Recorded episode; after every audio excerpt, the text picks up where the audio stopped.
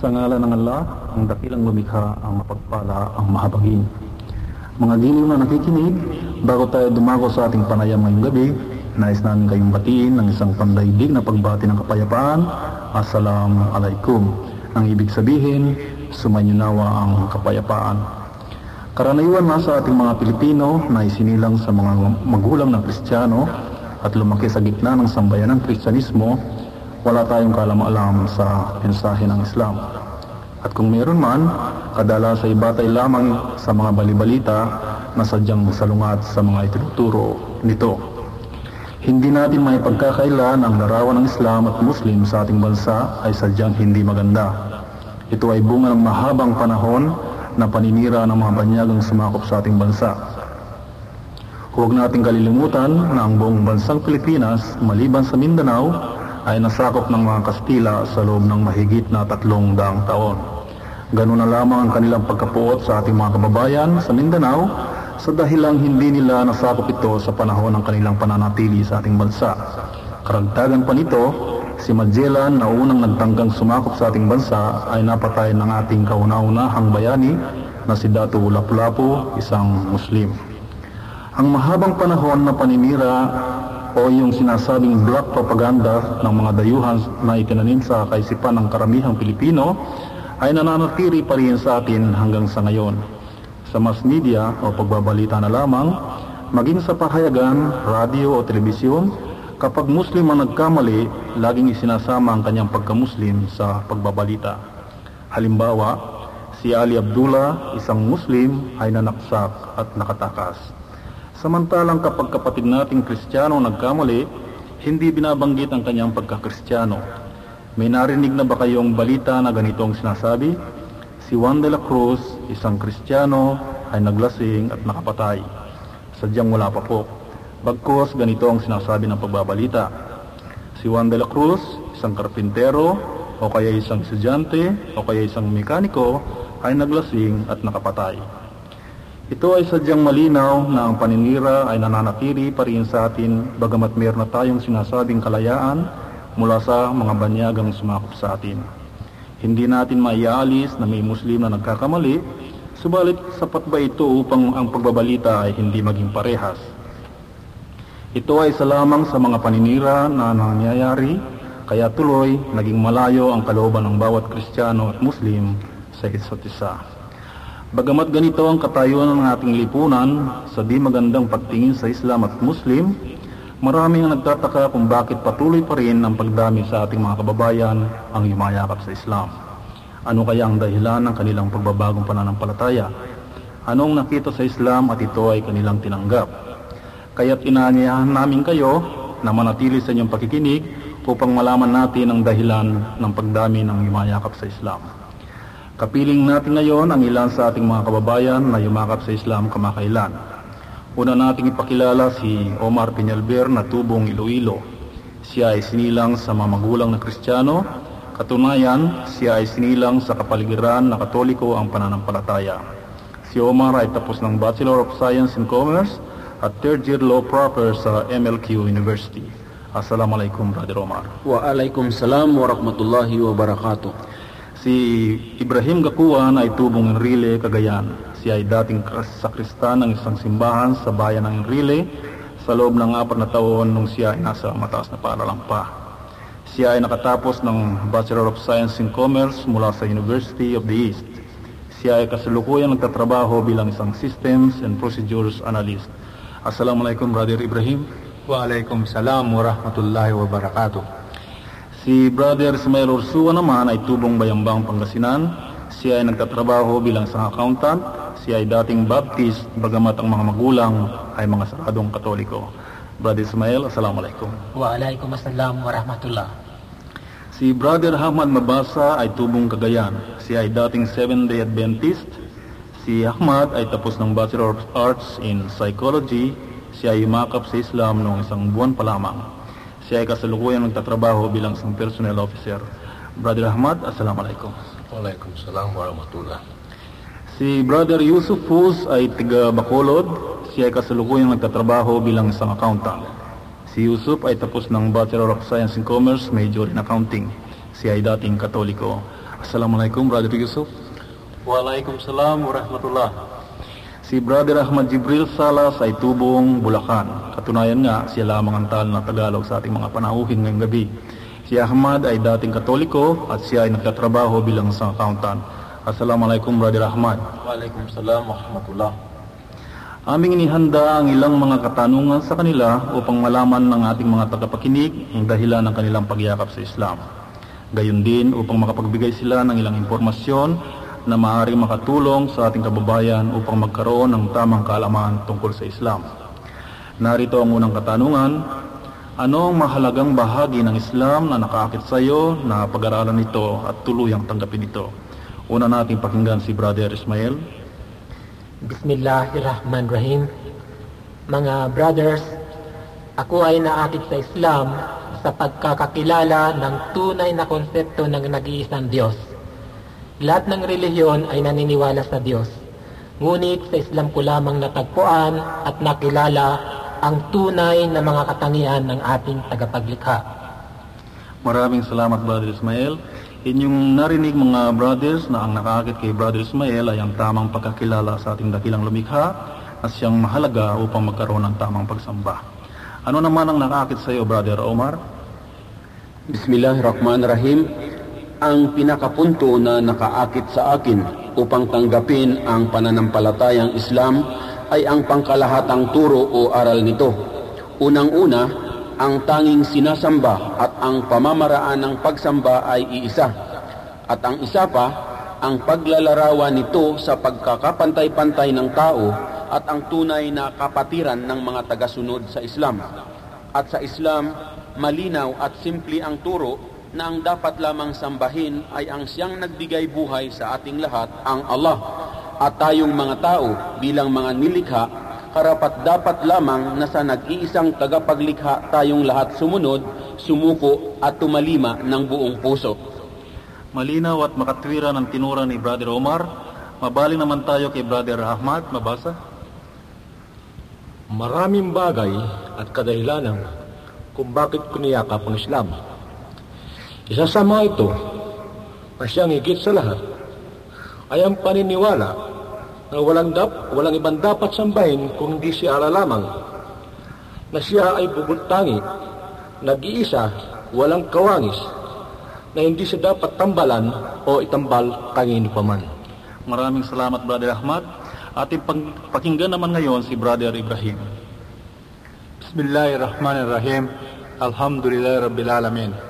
Brother, ang sistema at pamamaraan ng pagdarasal ng mga Muslim ang nakaakit sa akin kung bakit niyakap ko ang relihiyong Islam. Limang beses maghapon sa takdang oras nagtatawag na magdasal ang mga Muslim sa pamamagitan ng unang pagsigaw ng Allahu Akbar. Ito ang tinatawag sa Arabic na adhan. Kapag nagdarasal ang mga Muslim, sila'y yumuyuko at halos susubsub ang mukha sa lupa. Ang pagyuko at pagpapatirapa ay nagpapakita ng kababaang loob ng isang tao sa kanyang tagapaglikha. Ito pala ang matagal kong hinahanap-hanap at dito sa Islam kong natagpuan ang kasagutan dahil ang mga ito ay hindi ko nakita o nadama sa ibang relihiyong nung ako'y hindi pa isang Muslim. Maraming salamat Brother Ibrahim. Tama ang sinabi ni Brother Ibrahim na ang pagpapatirapa ay nagpapakita ng kababaang loob at pagsuko ng buong sarili sa iyong sinasamba. Ah, ang, ang susunod na katanungan, tulad ng nasabi ko kanina, karariwan na sa ating kababayan na isinilang at lumaki sa gitna ng Kristyanismo, wala silang kaalam-alam kung ano ang Islam at kung sino ang Muslim. Maari mo bang ibagbigay ng paliwanag tungkol dito, Brother Omar? Ang Islam ay ang pananampalataya at ang Muslim ay ang tagasunod nito. Ang Islam ay isang katagang Arabic na ang kahulugan nito ay pagsunod, pagsuko o pagtalima sa kautusan ng nag-iisang Diyos, ang Allah. At ang mga nilikha ng Allah na sumusunod, sumusuko at tumatalima sa kanyang mga kautusan, sila ang mga Muslim. Kaya't ang katawagang Muhammadans ay hinding-hindi kailanman tinatanggap ng mga Muslim. Maraming salamat Brother Omar. Mga giliw na tagapakinig, sana'y nakuha ninyo kung ano ang ibig sabihin ng Islam at kung sino ang mga Muslim. At ayon sa tinura ng ating kapatid, masasabi natin na ang Islam ay naroroon na sa simula't simula sa dahilang ito ay isang pautos na salita ng ating dakilang lumikha sa lahat ng kanyang nilikha mula pa kay Adam. Ang uh, inyong sinabi, Brother Omar, na ayaw ninyong matawag na Mohammedans, samantalang ang inyong sinusunod na propeta ay si Muhammad. Unang-una, sa dahilan na pag sinabing para bagang ang gusto palabasin na ang mga Muslim ay sumasamba kay Propeta Muhammad, sumakanya nawa ang kapayapaan. Hindi ito tulad ng pananampalatayang Kristyanismo na kaya tinatawag ang mga tagasunod nitong Kristiyano sa dahilan na ang karamihan sa kanila ang sinasamba ay si Heso Kristo, peace be upon him. Ang Islam ay hindi nagtuturo ng pagsamba sa propeta. Ngunit isa sa paniniwala ng mga Muslim na kailangang mahalin at igalang ang lahat ng propeta. Ang mga Muslim hindi lamang naniniwala kay Prophet Muhammad, peace be upon him, bagkos ang lahat ng mga propeta ay kailangang paniwalaan, mahalin at igalang ng walang pagtatangi-tangi tulad ni na Propeta Abraham, Moses, John the Baptist, Jesus Christ at marami pang iba. Sumakanila nawa ang kapayapaan. At ang mga Muslim, kailangang sumamba lamang sa nag-iisang si Allah, ang siyang tunay nating tagapaglikha at siyang lumikha ng lahat ng bagay na ating nakikita at hindi nakikita. Sadyang maliwanag ang paliwanag ni Brother Omar, hindi nga dapat tawagin Muhammad sa mga Muslim dahil lahat ng propeta ay pinapaniwalaan at sinusunod nila. Ang susunod na katanungan, lagi nating naririnig ang pangalang Allah. Ano ang kaibahan nito sa Diyos ng ibang pananampalataya? Maari mo bang ipaliwanag ito, Brother Ahmad Jibril? Bismillahirrahmanirrahim. Alhamdulillah Rabbil Alamin. Assalamualaikum mga brothers. Walang pagkakaiba ang salitang Allah sa salitang Diyos na tagapaglikha o sa English na God, the Almighty Creator. Para sa kaalaman ng lahat, ang Allah ay isang Arabic na salita na may isang kahulugan ang tanging nag-iisang tunay na Diyos na siyang Panginoon ng lahat ng nilikha. Siyang nag-iisang Diyos na siyang lumikha sa lahat ng tao at mga bagay. Nakikita man natin o hindi.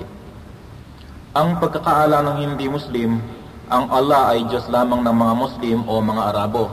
Ito ay maling kaisipan. Kaya lang natin pinanatili ng mga Muslim ang salitang Allah ay dahil sa ilang mahalagang bagay. Unang-una nga rito, kapag sinabi nating Allah, siya ang tanging isang Diyos. Walang anak, walang magulang, walang katulad, walang katambal o kasama sa pagiging Diyos. Siya ay ganap na isa. Pangalawa, ang Allah ay hindi maaaring masangkot sa pambabae o panlalaking anyo. Siya ay walang kasarian.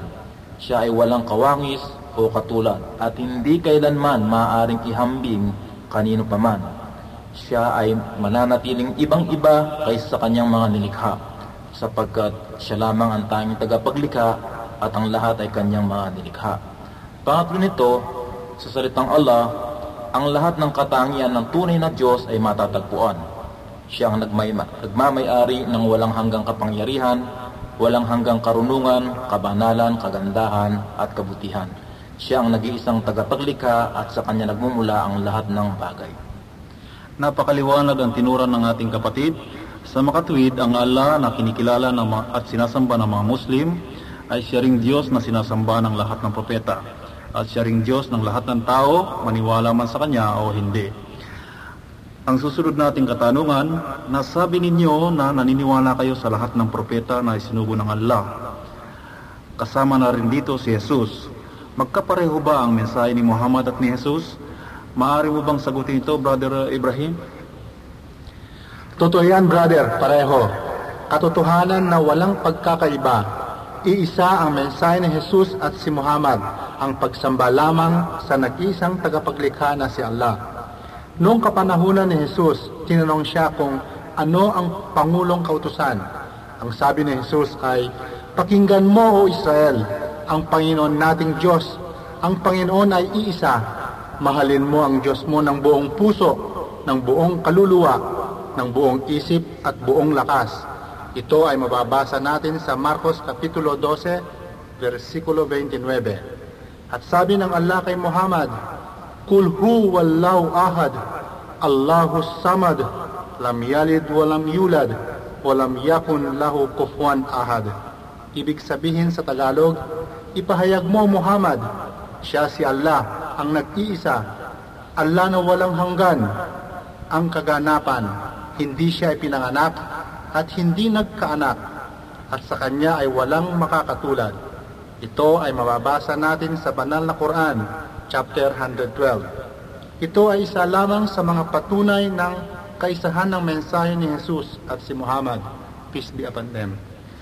Maliwanag ang ebidensyang tinuro ni Brother Ibrahim. Batay sa kanyang paliwanag, ating mapapagtanto na makatiwiran lamang na isa ang pinakabuod na mensahe ng lahat ng propeta dahil isa ang nagsugo sa kanila. Ano ang pagkakilala ninyo kay Jesus noong hindi pa kayo Muslim?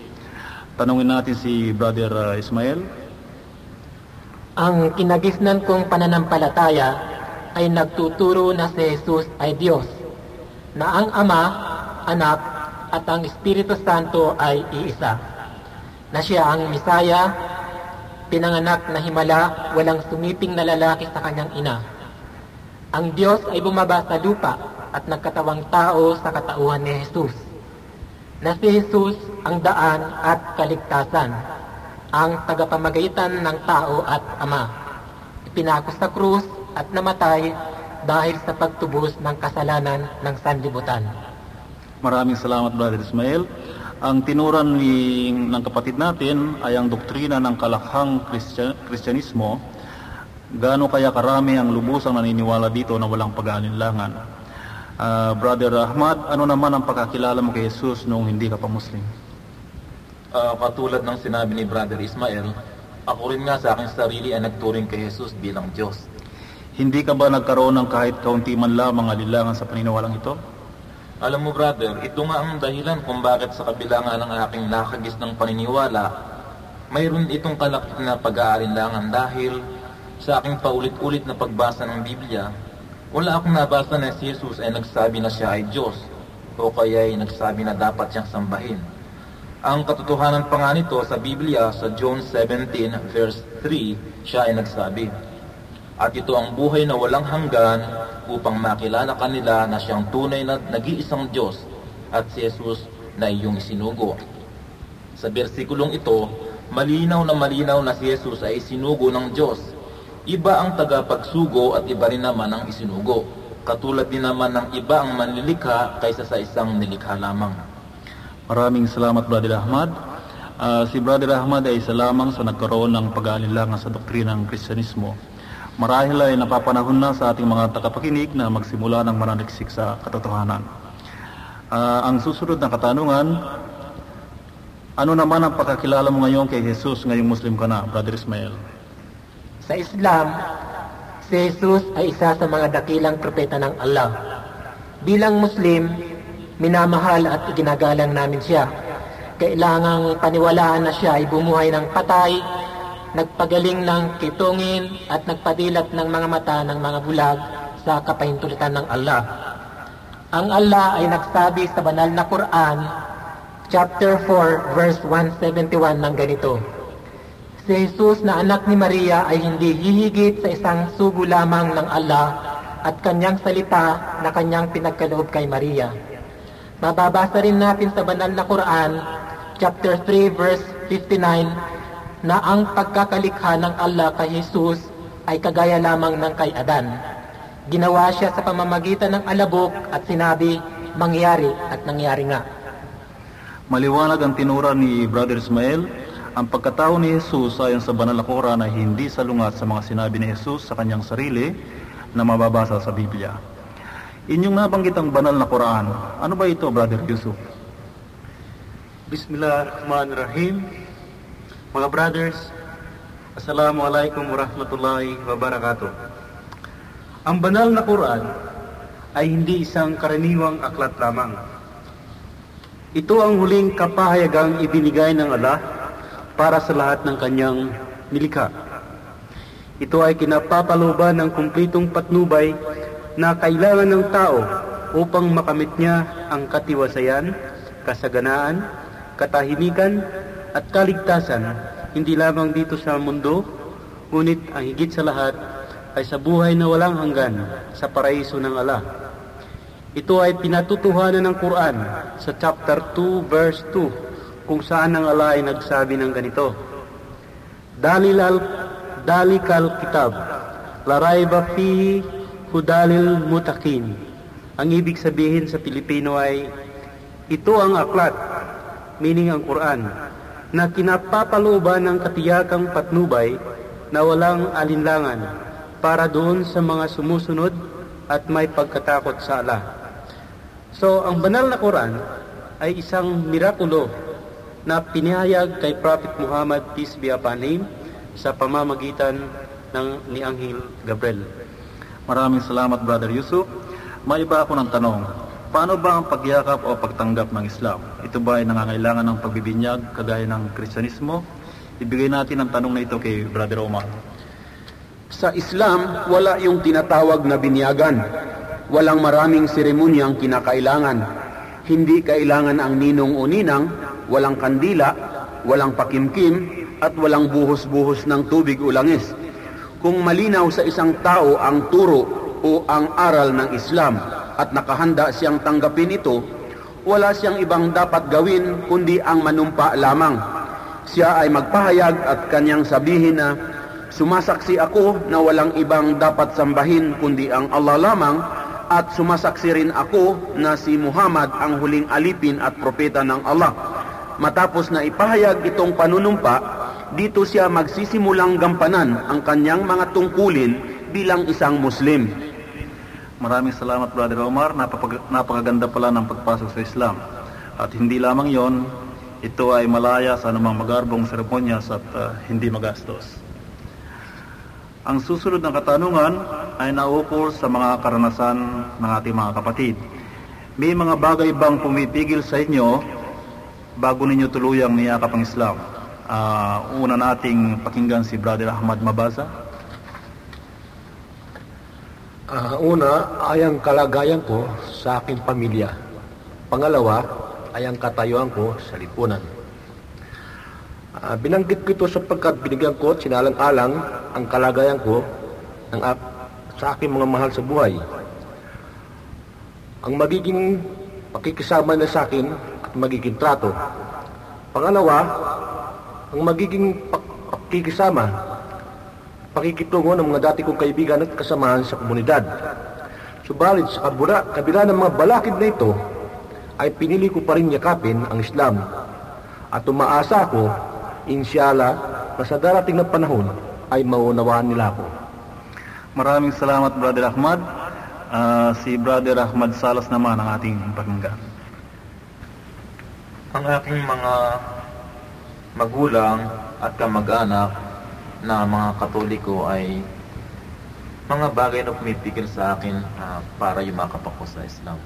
Pangalawa nito, ang aking tiyuhin ay isang pare at may katungkulan sa simbahan. Pati na ang aking mga malapit na kaibigan, ang iniisip ko ay kung paano ko sila pakikitunguhan. Ngunit isang bagay ang binigyan ko ng pagpapahalaga. Ito ay ang pagsuko at pagsunod ko ng ganap sa Allah. Kaya sa kabila ng mga bagay na pumipigil, niyakap ko ang Islam. Sinunod ko ang tawag ng katuwiran at tamang pananampalataya sapagkat dito ko natagpuan ang isang payapang pamumuhay at higit sa lahat ang tapat na paglingkod sa Allah, kalakip ng paggawa ng kabutihan ng dahil lamang sa Allah subhanahu wa ta'ala. Maraming salamat Brother Ahmad. Uh, ano naman ang karanasan mo uh, tungkol dito Brother Yusuf? Mayroon din po akong mga bagay-bagay na pumipigil sa pagyakap ko sa Islam. Unang-una ay yung agam-agam ko sa aking pamilya, lalong-lalo na sa aking mahal na asawa na isang katoliko. Natatakot ako sa posibleng maging konflikt naming mag-asawa at ang magiging bunga nito sa aming mga anak na lahat ay nag-aaral sa eskwelahang katoliko. Pangalawa ay sa mga magulang, kapatid at mga kamag-anak na lahat din ay mga Kristiyano Natatakot ako na baka hindi nila matanggap at masira tuloy ang aming magandang samahan. Pangatlo ay sa mga kaibigan at kaopisina. Dahil nag-aalala ko na baka bigyan nila ng hindi magandang kahulugan ang aking pagbabalik Islam. Subalit, dahil nga sa nakita ko ang tunay na pananampalataya at tamang landas sa Islam at makaraan ng masuring pagmumuni-muni hindi ko na inalintana o isin- isinaalang-alang ang mga bagay na ito. Maraming salamat Brother Yusuf. Ah, ating pakinggan naman si Brother Ibrahim. Brother, walang mga bagay-bagay na pumigil sa akin. Tuluyan kong tinanggap at niyakap ang relihiyong Islam na walang pag-aalinlangan ni hindi ko nga inisip ang kahihinatnan ng desisyong kong ito. Ang nanaig sa kaisipan ko ay nang lubusan akong nakumbinsi sa pinakabuod na turo ng Islam, yung tamang pagkikilala sa tagapaglikha at lalo na nang nalaman ko rin ang tunay na katauhan ni Jesus na siya pala ay isang tao at dakilang sugo o propeta ng Allah at ang kanyang turo ay ang pagsamba lamang sa nag-iisang Diyos na si Allah. Maraming salamat uh, Brother Ibrahim. Ah, tiyak si Brother Omar ay meron ding karanasang tulad nito. Oo, brother, meron din. Unang-una, dahil sa ako nga ay pinalaki ng relihiyosong pamilya. Ang katotohanan, ang aking mga magulang ay aktibong-aktibo sa simbahan. Ang isa pa, ang nanay ko ay nagtuturo ng katikism sa eskwela.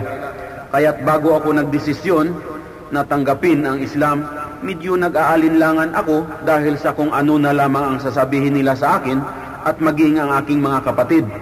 At ang isa pa, iniisip ko rin na kung ano ang sasabihin sa akin ng aking mga kaibigan, lalong-lalo na ang mga naging kasamahan ko sa Knights of Columbus. Ang Knights of Columbus na ito ay kapatiran ng mga kalalakihang katoliko. Ngunit sa kabila nito, malaki ang aking pag-alala sa mga katotohanang nakita ko ayon sa aking pagbabasa at pagsasaliksik tungkol sa Islam. At sa bila sa kabilaan nito, nagpapasalamat ako sa Allah ang dakilang lumikha at iginabay niya ako sa tamang landas sa dahilang tuluyan kong tinanggap ang Islam. At dito ko natagpuan ang tunay na pananampalataya at kapayapaan. Kaya't sa kasalukuyan, sinisikap kong tulungan ang aking mga mahal sa buhay, mga kaibigan, at mga kababayan upang kanila ring matagpuan ang tunay na pananampalataya at kapayapaan. Maraming salamat Brother Omar. Ah, mabaling tayo kay Brother Ismael. Tungkol sa bagay na yan, mga brothers, walang nakapagpigil sa akin sa pagpasok sa Islam. Dahil sa pamilya namin, pinababayaan kaming pumili ng aming pananampalataya. Kaya sa dinami-dami naming magkakapatid, nahahati ang aming pananampalataya sa apat. Sa lahat ng pananampalataya ng aking napag-alaman, tanging sa Islam ko lamang natagpuan ang makatwirang pagsamba sa dakilang Allah. Ngunit ngayon pa lamang mga brothers, nagpapasalamat ako sa Allah kahit wala pa sa kanila ang nagdideklara ng pananampalatayang Islam dahil napansin kong malaki ang pinagbago nila. Ang mga maraming nakasabit na imahin sa amin ay unti-unti nilang pinagtatanggal. Hindi na sila kumakain ng baboy, nawalan ng ganang dumalo sa pagtitipon, at sa katunayan, ang hipag ko na masugid na born again at ang isa kong kapatid na lalaki ay nagpapatira pa na kung magdasal ng limang beses sa isang araw at ang Allah ang kanilang tinatawag. Inshallah, sa malapit na panahon, pagkakaisahin sana kami ng Allah sa Islam na tanging relihiyon magmula pa noong likhayin ang unang taong si Adan. Napakaganda ng karanasan ni Brother Ismael. Mga giliw na tagapakinig, batay sa salaysay ng ating mga kapatid, higit nilang pinili ang pagtahak sa tamang landas. Tunay ngang mahalaga na itama muna ang sarili upang maitama mo rin ang landas ng iyong mga ma- mahal sa buhay. Ah, susunod na katanungan, tulad ng nasabi ko sa inyo kanina, ang ating lipunan ay mayroong maling pagkakilala sa Islam at sa mga Muslim. Ano ang unang reaksyon ng iyong pamilya at mga kaibigan nang malamang ikaw ay Muslim na? Una nating tanungin si Brother Ahmad Salas. Bismillahirrahmanirrahim. Nang tinanggap ko ang Islam, Wala akong narinig sa aking mga magulang. Iginalang nila ang aking pasya. Ngunit sa mga ilan kong kamag-anak at kaibigan, nakarinig ako ng mga pang-insulto at pangungutya. Ngunit pinaglabanan kong lahat ito. Pinakita ko sa kanilang lahat ang pagbabago ko. Ang pagdarasal, ang pakikitungo ko sa kanila, ang pananalita ko, ang pag-iwas ko sa mga bisyo. Ginawa kong lahat ito para mapatunayan ko ang pagbabago. Mayroon ding mga gabing ako'y nagdarasal na sanay magbigay liwanag ang lahat ng ginagawa ko. Pagkaraan ng ilang buwan, ang aking mga magulang ay nagpahayag ng kusang loob na yumakap sa Islam. Kasunod nito ay ang aking dalawang kapatid at ang kanilang mga anak. Ang isa kong pinsan na nagtuturo ng Christian religion ay nagmuslim din kasama ng kanyang mga pamilya. Alhamdulillah, tahimik ang buhay ko ngayon at wala akong hinahangad kundi ang maglingkod ng tapat sa Allah. Maraming salamat Brother Ahmad uh, Jibril Salas. Si Brother Ibrahim naman ang ating pakinggan. Ang reaksyon ng pamilya ko ay malamig nang tinanggap ko ang relihiyong Islam. Ang sabi pa nga ng asawa ko sa akin ay, kaya lamang siguro ako ay nagmuslim ay dahil sa gusto kong mag-asawa muli. Ipiniliwanag ko sa kanya ang mga kadahilanan at kung ano ang Islam. Sa kanya ko unang inumpisahan ang dawa or yung Islamic awareness.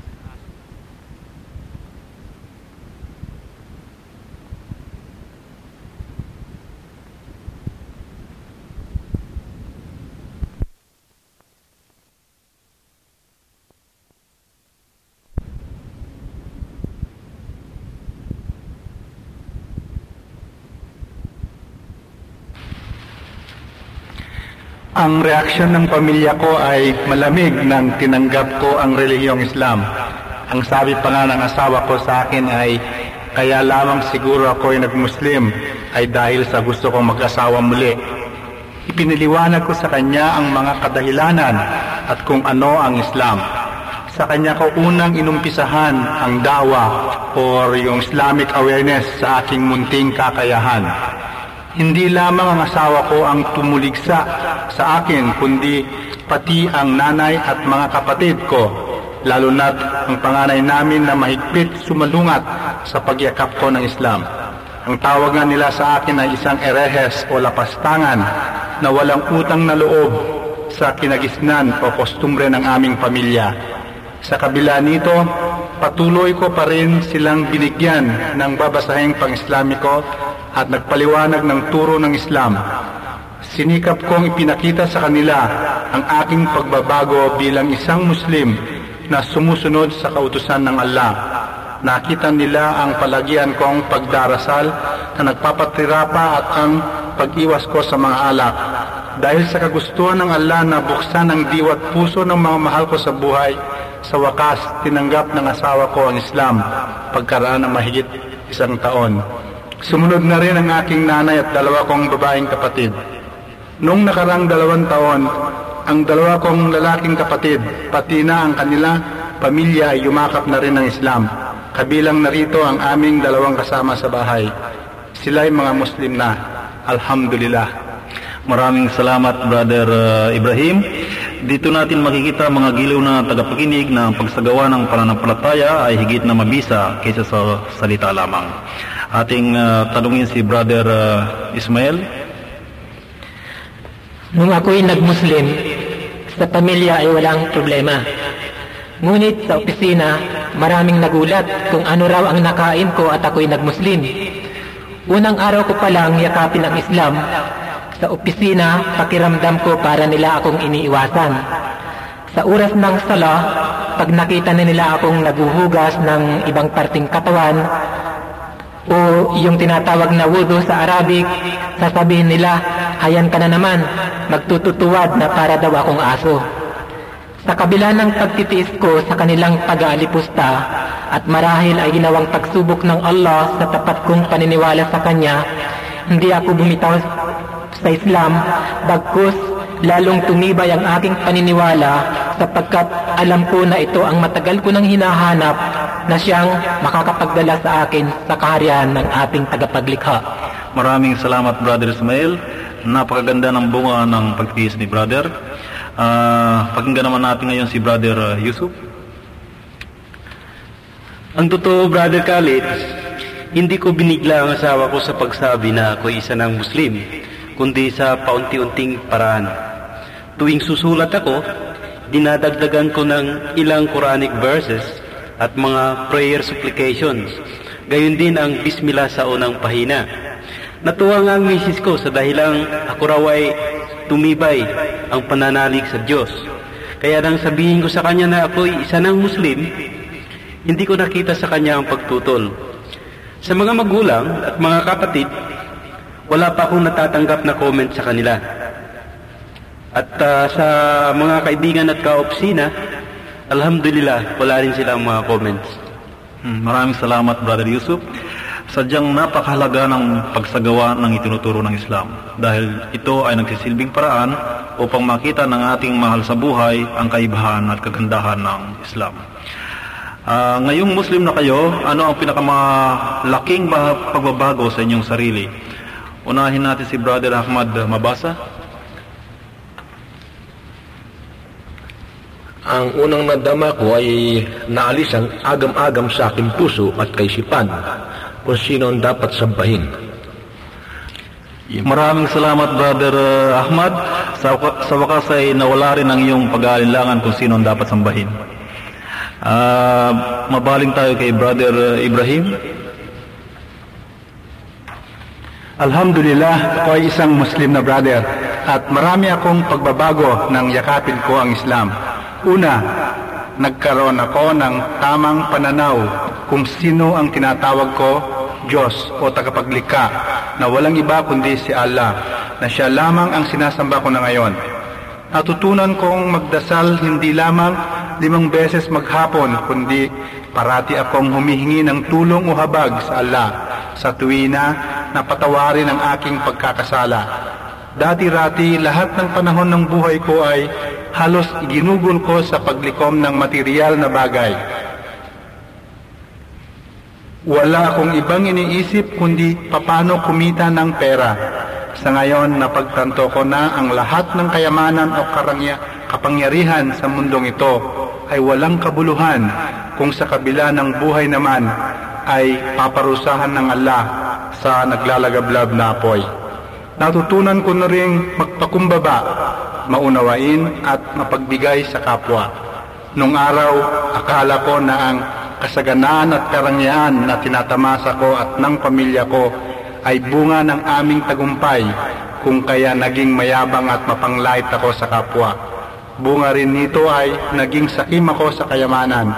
Lahat ng mga masasamang pag-uugali kong ito ay unti-unti kong binago lalo na't nang nalaman ko ang turo ng Islam at nang nalaman ko rin ang kalakip na kaparusahan nito sa araw ng paghuhukom.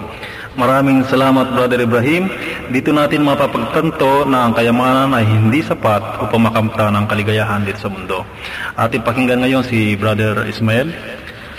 Mga brothers, isa sa malaking pagbabago magmula nang yakapin ko ang Islam ay ang pagtalikod ko sa sugal. Kahit hindi ninyo na itatanong, ako ay isang masugid na sabungero mula pagkabata. Subalit nung ako ay nagmuslim, ganun na lamang ang pagtataka ng aking pamilya dahil lubusan kong tinalikuran ang bisyong ito. Dahil ang sugal ay isa sa mga bisyo na mahigpit na ipinagbabawal sa Islam. Maraming salamat Brother Ismail. Sadyang napakaganda ang iyong pagbabago. Uh, ating uh, tanungin si Brother Yusuf. Bukod pa sa mga nasabi na ng ating mga kapatid, Brother Khalid, ang Islam ay nakatulong din sa akin ng malaki upang umiwas sa mga bisyo na dati kong kinagawa rin, tulad ng iba't ibang klaseng pagsusugal, pag-inom ng alak, gayon din ay umiwas na rin ako sa pagkain ng karni ng baboy. Maraming salamat Brother Yusuf. Iyong uh, nabanggit ang baboy. Ang mga Muslim ay kilalang kilala na hindi kumakain ng baboy. Bakit, Brother Yusuf? Totoo po yun, Brother Khalid. Ang pagkain ng karin ng baboy ay talagang ipinagbabawal sa Islam.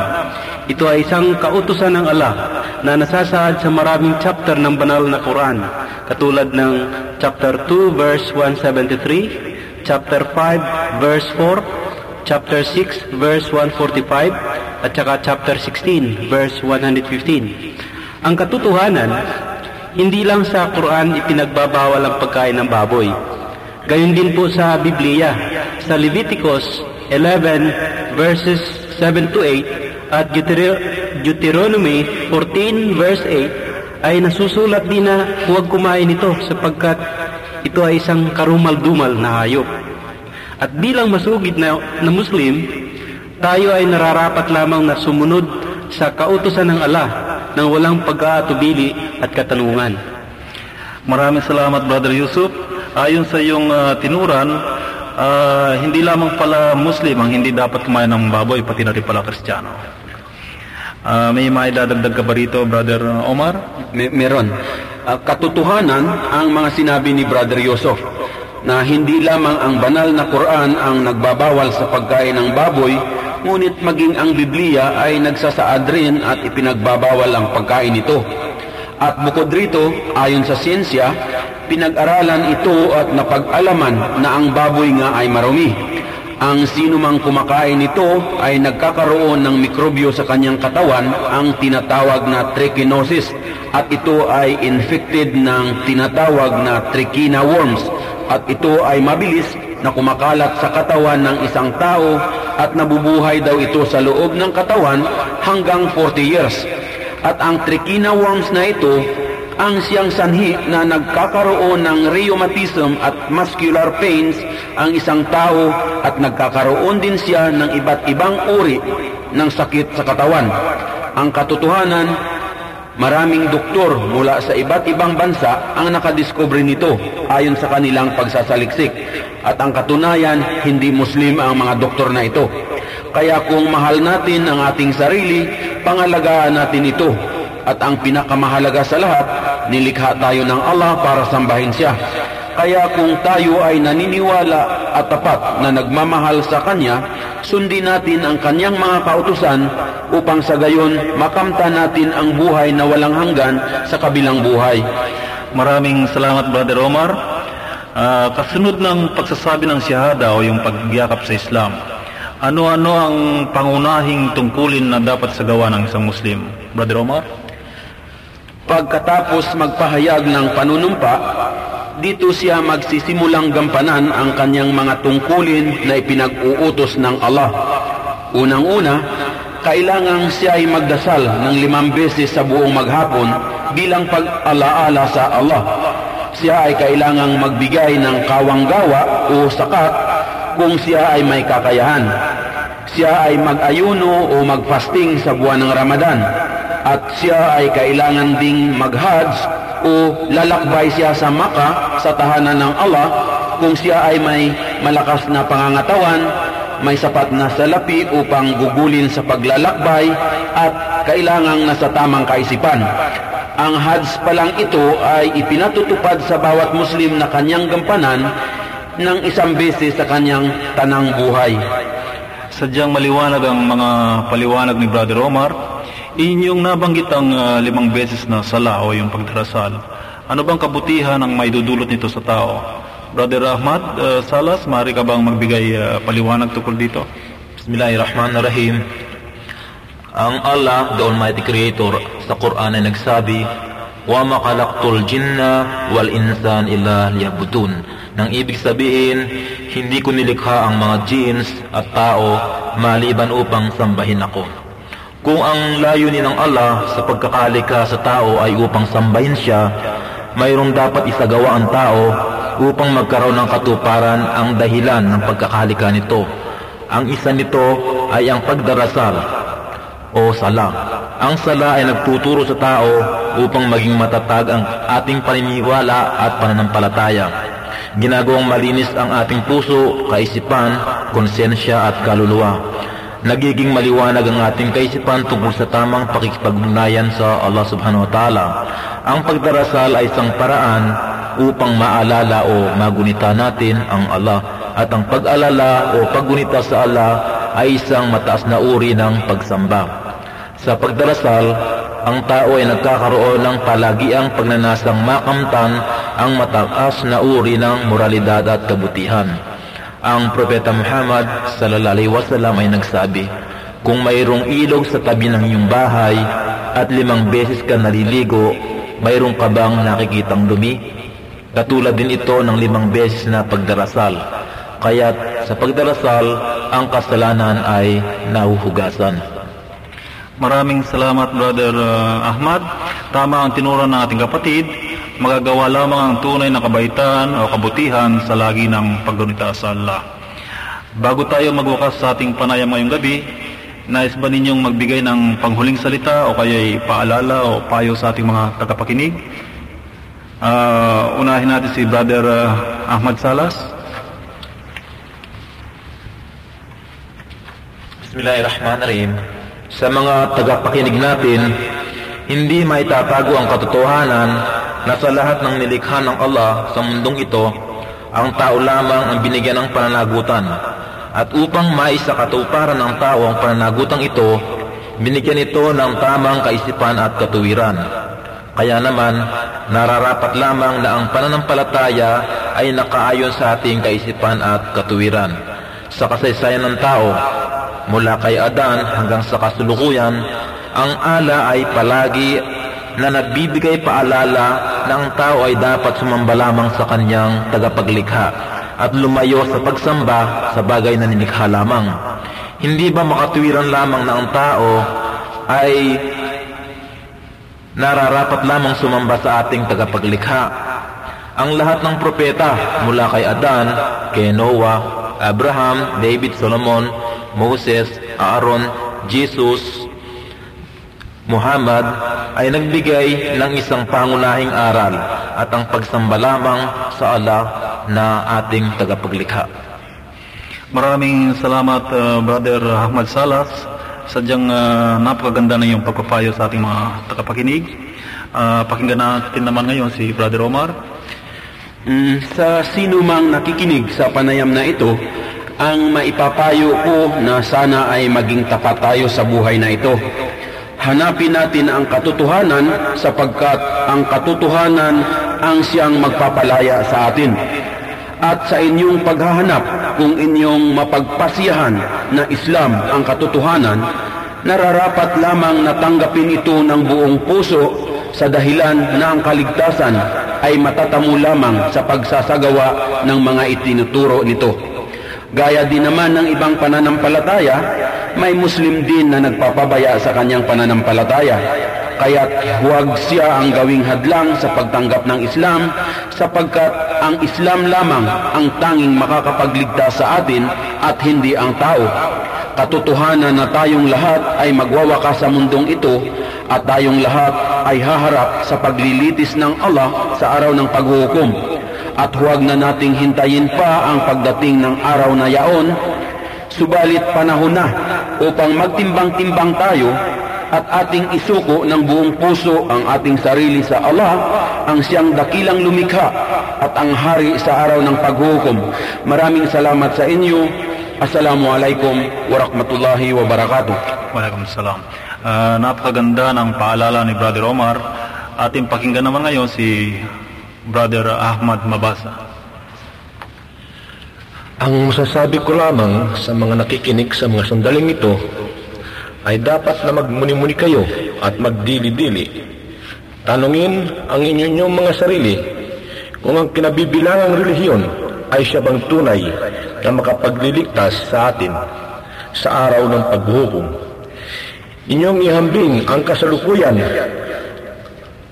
sa inyong hinaharap at sa relihiyong Islam at inyong makakamit ang tunay na katotohanan, sumayin nyo nawa ang pagpapala ni Allah.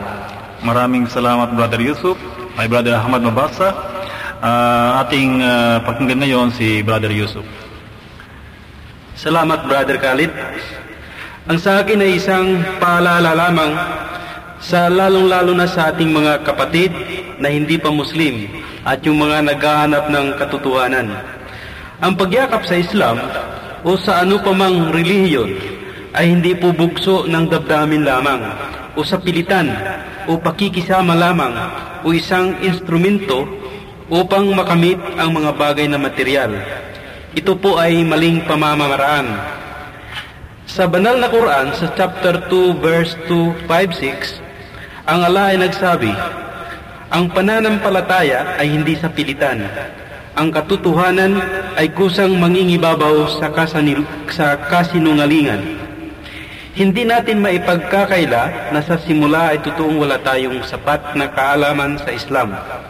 Kaya ang maipapapayo ko sa mga sa lahat ng ating mga kapatid ay basahin munang maigi na bukas ang damdamin at kaisipan ang banal na Quran at iba pang babasahing Islamic at unawaing mabuti ang mga aral at itinuturo nito. Kung kinakailangan, ikumpara din ito sa kasulukuyang ninyong paniniwala. Malalaman ninyo na ang katotohanan ay maliwanag na ipinakikita ng Allah sa banal na Quran, gayon din ang mga ligaw na landas. Ang Allah ay siyang makapangyarihan at siya lamang ang makapagbibigay sa atin ng tamang patnubay. Insya Allah, kung kayo ay yayakap sa Islam ng tao sa puso at walang alinlangan, maaasahan ninyo na hindi pala mahirap gampanan ang mga obligasyon ng isang Muslim. Ito po ay batay sa personal kong kakaranasan. Kaya Brother Khalid, mga brothers at mga tagapakinig, maraming salamat po. Wassalamualaikum warahmatullahi wabarakatuh. Maraming salamat Brother Yusuf, napakaganda ng iyong tinuran. Ating ngayon pakinggan si Brother Ismail. Sa mga tagapakinig natin, sana ang panayam naming ito ay makapagdulot ng aral o dili kaya ay makapagbigay ng liwanag na maituwid ang mali nating haka-haka o makadagdag sa ating kaalaman tungkol sa pananampalatayang Islam. Inaanyayahan namin kayong magbasa at pag-aralan ang mga pag-Islamikong babasahin sapagkat dito natin matutunghayan ang tamang aral na naaayon sa batas ng Allah na siyang pinadala sa lahat ng mga propeta. Lahat tayo ay nagmimithing mamuhay, umakamtan ang paraiso na siyang pangako ng Allah sa mga mabubuti at may tamang pananampalataya. Ang Islam ay ang relihiyon na ibinigay kay Adan, ang unang taon at unang propeta ng Allah at sa lahat ng propeta na isinugo niya sa sangkatauhan. Ang Islam ay pinili mismo ng Allah at maliwanag na nababanggit sa kanyang huling kapahayagan sa tao. Ang Allah ay nagsasabi ng mga sumusunod, Sa araw na ito ay aking binigyan ng lubos na katuparan ang inyong relihiyon para sa inyo at pinili ang Islam bilang inyong relihiyon.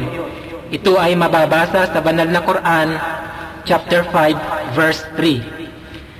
Sino man ang magnais ng ibang relihiyon maliban sa Islam, pagsuko sa Allah, kailanman hindi ito tatanggapin sa Kanya. Ito ay mababasa sa banal na Quran, chapter 3, verse 85. Mga tagapakinig, malinaw na Islam lamang po ang magsisilbing daan tungo sa paraiso, sapagkat ang Allah ay nagbigay ng hudyat sa banal na Quran chapter 4 verses 48 and 116 ng ganito. Katotohanan, hindi pinapatawad ng Allah ang pagbibigay ng katambal sa Kanya.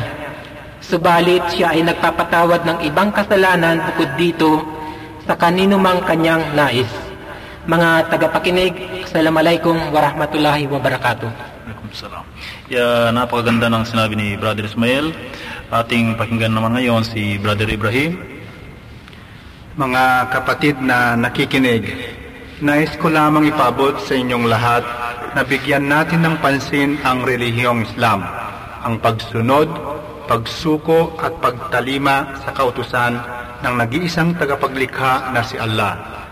Sa totoo lang, marami sa atin na kapag relihiyon na ang pinag-uusapan, nagbingi-bingihan na lamang tayo o di kaya sasabihin lahat ng relihiyon ay pare-pareho ginagawang hanap buhay. Huwag naman, baguhin natin ang ating pananaw. Magsaliksik tayo. Ang sabi nga sa Biblia sa Juan Kapitulo 8, versikulo 32, Seek the truth, and the truth shall set you free. Kaya buksan ang ating isipan at hanapin ang nag-iisang katotohanan tungko, tungo sa kaligtasan. Walang tutulong o magliligtas sa atin, kundi sarili nating pagsisikap.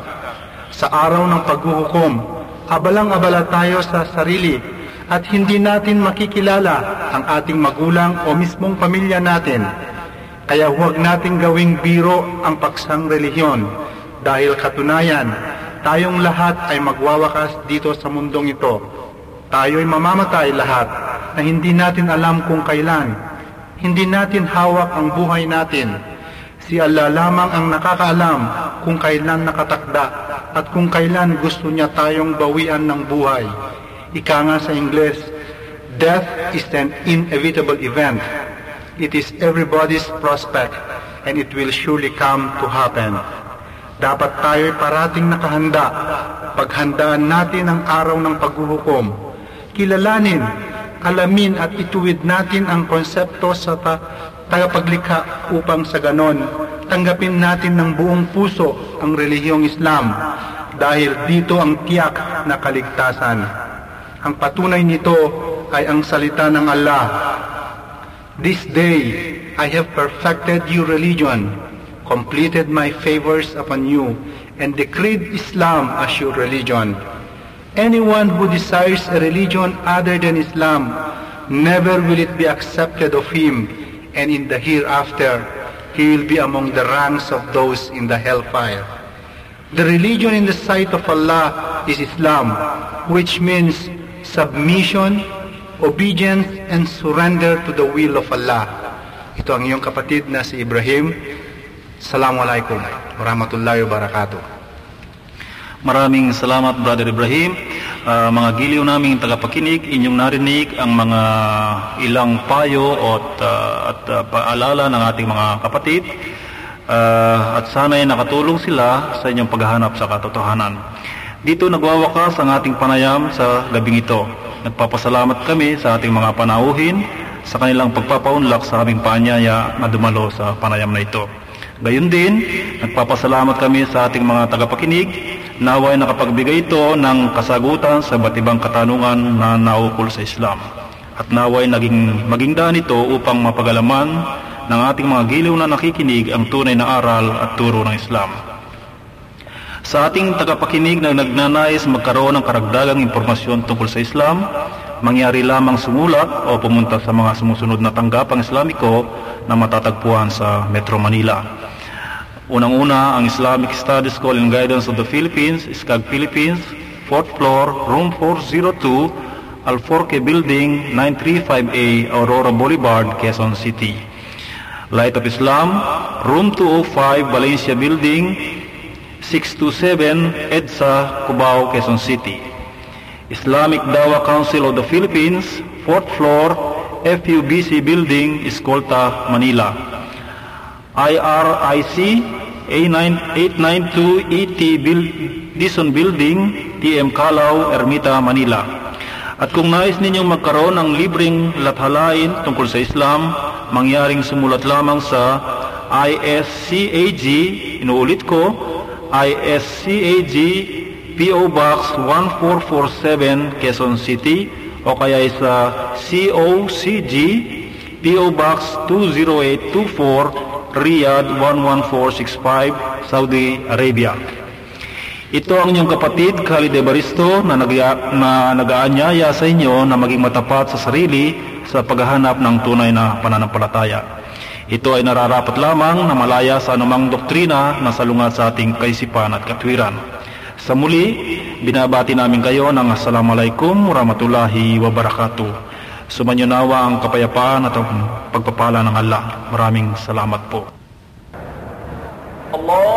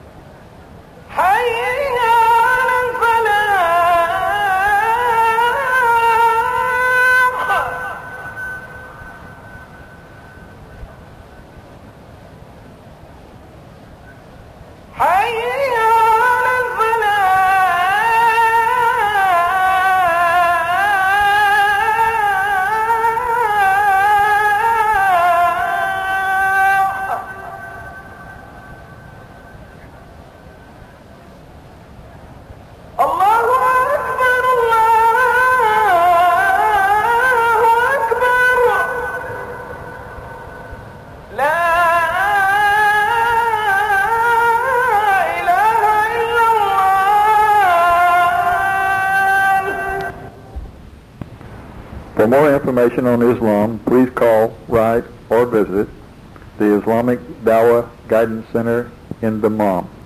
Our telephone and fax number is 827-2772. And our address is the Islamic Dawah and Guidance Center, Dammam. Postal code 31131, Kingdom of Saudi Arabia.